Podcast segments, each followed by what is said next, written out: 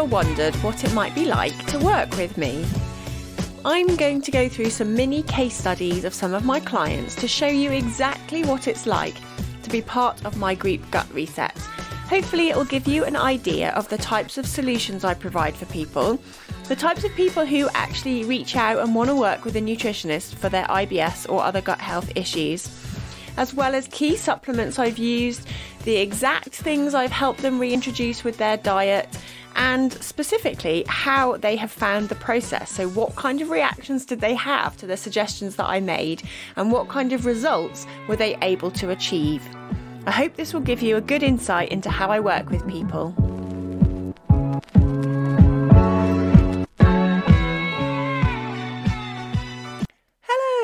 I'm Anna Mapson, and welcome to episode 36 of the Inside Knowledge for People with IBS. This episode is a case study example, and I'd love to introduce to you my client Ruth. This episode could help you if you are interested in women who are perimenopausal with hormones all over the place and digestion out of control, feeling like you are on a roller coaster, as well as a growing sense of health anxiety that something bad is happening to you, and you want to get a bit of hope that you can turn this around, then this client story story could be the thing that helps you. Ruth's main problems were upper abdominal pain, erratic bowel habits, so sometimes getting constipated, sometimes getting loose stools, really erratic menstrual cycle, which was shortening as she was getting nearer to menopause. So she was getting different sorts of menstrual irregularity each month. And she was also really looking for control in terms of a dietary approach. She was using a lot of scattergun techniques and just throwing things out and seeing what happened, cutting out garlic and onions, for example, trying a gluten free diet. She'd also just been to a gym and had a program of eating recommended to her by a trainer, which was very high fiber, high protein, including a lot of protein shakes. And this had really set off her bloating. So her main problems were sort of typical IBS, like erratic bowel habits. You don't know what you're eating that's kicking off your symptoms ranging from constipation to diarrhea, but also a recurrent pain that was worrying her. Another thing that was adding to the worry was having a poo at night. If you've listened to episode one, when I've talked about what is normal digestion and what's a normal poo, you will know it is not normal to get up in the middle of the night to open your bowels. However, the interesting thing is sometimes when you don't sleep well and you wake up for a lot of a long time at night your digestion can then kick into action especially if you get up to have a wee, maybe you have a little drink, you're tossing and turning for a few hours trying to get back to sleep. And if anyone who's you know going through that perimenopausal time you will know that is a really common side effect of changing hormones is to have periods of insomnia and when you are waking up, sometimes your digestion will get started, but it's not the digestion that's woken you up. So it's not like you're waking up in order to have a poo, you're waking up feeling restless and then finding that you need to go. So this was something I could put her mind at rest about as we tracked it because actually she was thinking, I know it's bad to get up and have a poo at night. However, it's often when I've been up for an hour and I'm walking around, maybe I've had a tea, that is when my digestion kicks in and maybe I do need a poo then. And that can be when you're having very frequent bowel movements that you sometimes do need to go when you're up and about at night. Anyway, I'm sort of jumping into the solutions there, but I just wanted to let you know if that's happening to you that it might not be as much of a red flag as it could be if you're just waking up with an urgent need for a bowel movement. That is common sign of inflammatory bowel disease, so it's definitely worth getting checked out if that's happening to you. Now, the reason she came to me is she wanted someone who could deal with the IBS. She wanted a plan, someone to talk things through with, and a sense of control. That was one of the biggest things that she wanted is a sense of knowing what was going on with her body. So, the first couple of things that I suggested that Ruth should try to work on was firstly going low FODMAP to try and create a baseline where we could assess her diet and assess if there was any foods that were triggering. I helped her to do that to cut out all the fermentable foods rather than just cutting out onions and garlic and gluten. Like, let's take out all the things that could be giving you gas and that bubbly feeling, and also the fermentable foods that could be causing loose stools. So she did that for a while.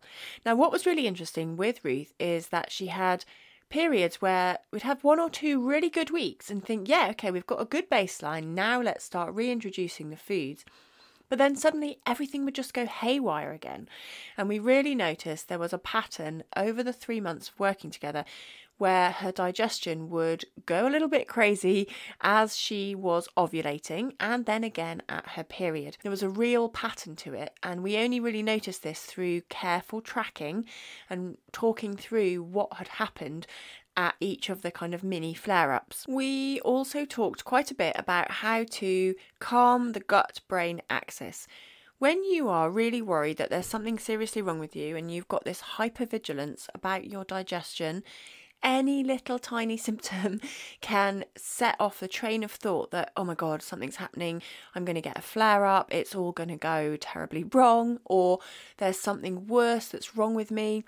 And even just a bubble of gas can start that train of thought then that puts you into a high arousal, like sense of dread, nervousness, which is basically high cortisol, high adrenaline. You're on fight or flight mode. And so it's really hard to digest your food well. It's hard to relax your stomach muscles and let the digestion flow and let the blood go to your gut in that situation. And so being a little bit more aware of how your thoughts and feelings interact with your digestion can really help. In this instance, sometimes I like to recommend the Nerva app. If you haven't seen it, it's a self paced kind of learning where you practice skills like gut directed hypnotherapy at home on your own. There's a little bit of reading. I find some clients get on really well with it, although I've also had clients who say they didn't like it. However, where people are open to it, I recommend it for my clients sometimes, and they can really get on well with the calming element of it. So, what you're doing is you're learning how to do specific breathing techniques that help your gut and help digestion, as well as learning how to do the mindfulness, like how to do calming to talk yourself down from that high stress kind of situation in your brain.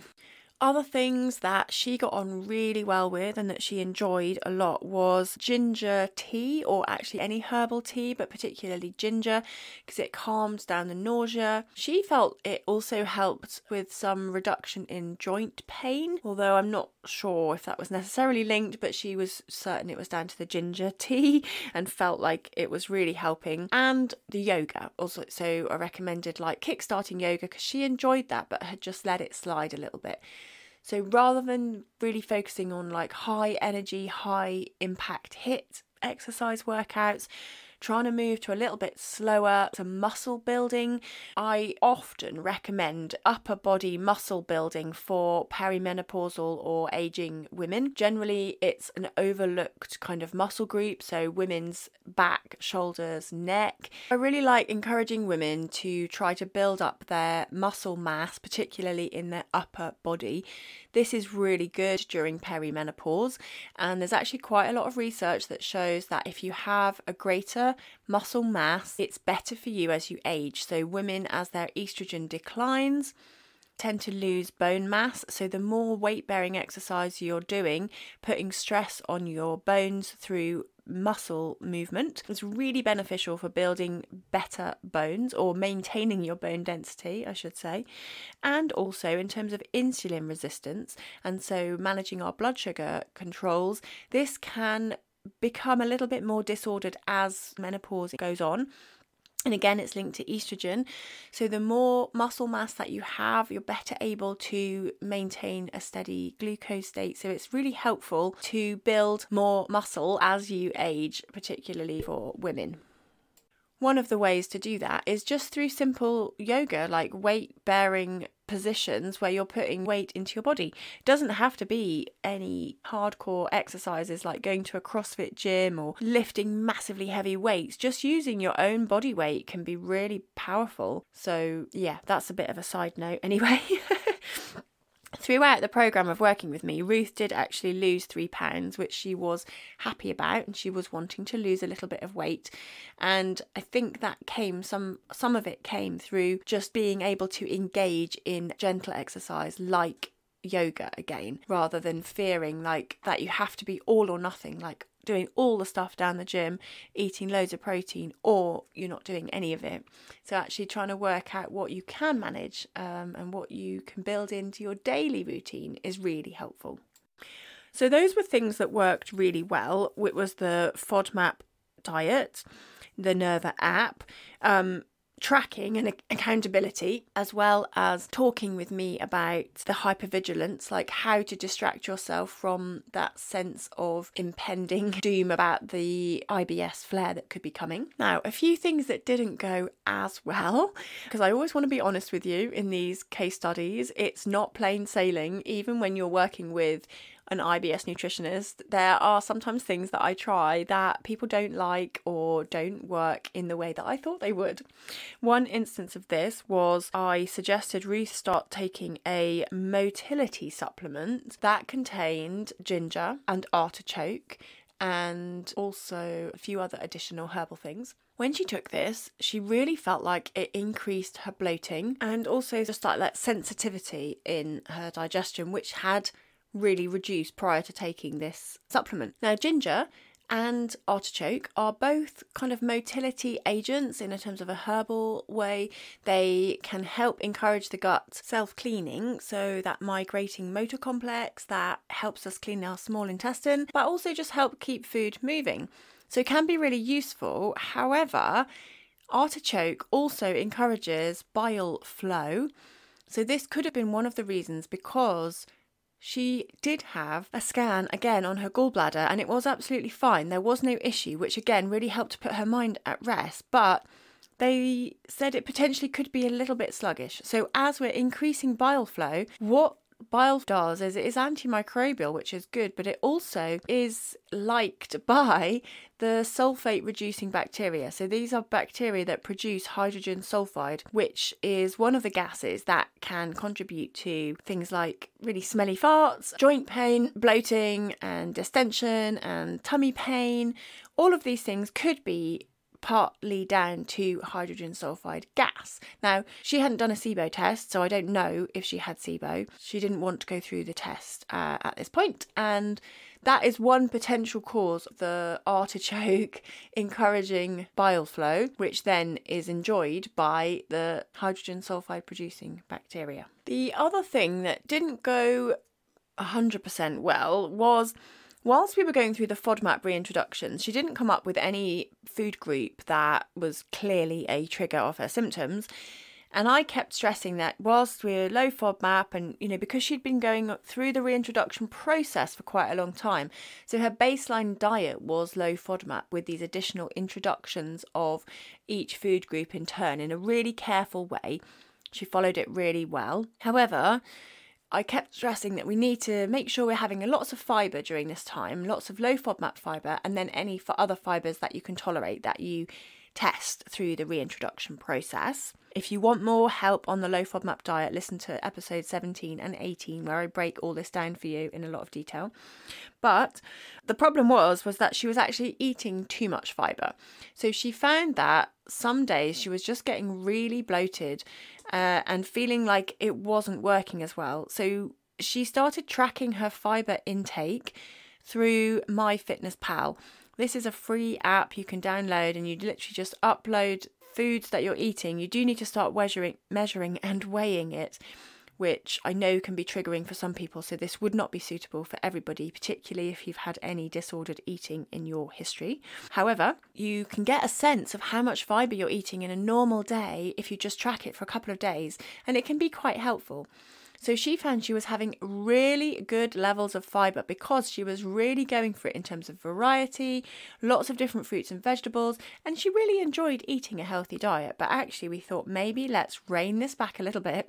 Try to keep your fiber levels around 22 to 25 grams, not really going over that, keeping it manageable and then building it up over time more slowly. The other kind of spanner in the works was her menstrual cycle because we did really notice a link to the menstrual cycle. As I said at the beginning, she'd previously tried HRT and had not got on well with it at all. But after working with me, she said that she went back to the doctor and tried another type of HRT and felt so much better.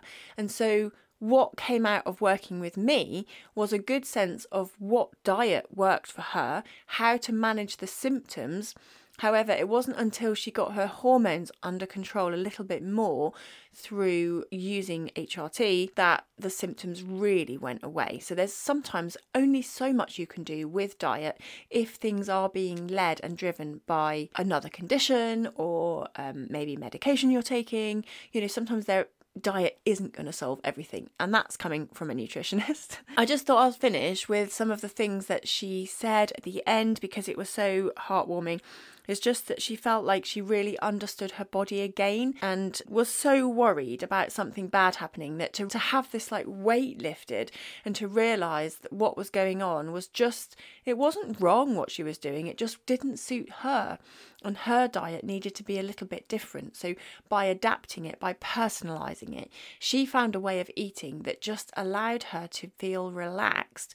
She knew, knew that she was hitting all the right kind of targets in terms of getting enough protein in she was she'd learned a lot about how to manage the gut brain connection through deeper breathing, yoga, quiet time, that kind of sense of relaxation and how important it is. All of those things like added together to make her feel like she got her body back and she just felt so much relief that the symptoms were under control and she was able to eat foods that she just couldn't eat when we started working together. So that was also really enjoyable for me was to hear about the things that she was eating. Just be, she said she went out for breakfast with her husband and just could choose anything on the menu without having to check it all before you leave and like make sure you know the menu inside out and you've chosen what you want before you leave the house just to turn up somewhere and just order whatever's on the menu and what you fancy on the day just gave her such a sense of freedom and that is one of the things I absolutely love about my job is helping people enjoy eating again because we all have to eat a lot. And if you are worried about it and anxious and every time you eat it's sending you into a massive head spin maybe this is the year you'd like to do something about it. If you want to work with me then I work with people over three months, and I have two ways you can do that either through the group gut reset, where I take people in a group and some of the coaching is done with others, or an individual gut reset where we have more one on one sessions. But either way, you get a personalized nutrition plan, you get meal ideas and recipes, you get a tailored supplement plan. The difference is just how many sessions you get with me one on one and whether you have group sessions or not. Everyone I work with has IBS or SIBO and gut issues. You don't need to have a diagnosis of IBS, but you do need to have been to your doctor and made sure that they've ruled out other things because there's no point me treating you for IBS and talking about diet when actually you've got celiac disease and all you need to do is just avoid gluten, for example. I'm not saying that that's what you've got. So, there are lots of things. It's not just about diet. I work in a holistic way and I like to try and incorporate aspects of your lifestyle that could be adding to your symptoms. So, it's not just about food, but obviously it's mostly about your diet, what you're eating, but also how you're eating is a really important part. I hope you've enjoyed this little case study about Ruth. If you have enjoyed it, please like and rate and subscribe to my podcast. I would really appreciate some reviews as well, as I know it helps people to find the podcast. Thank you very much for listening. I'll see you next week. Goodbye.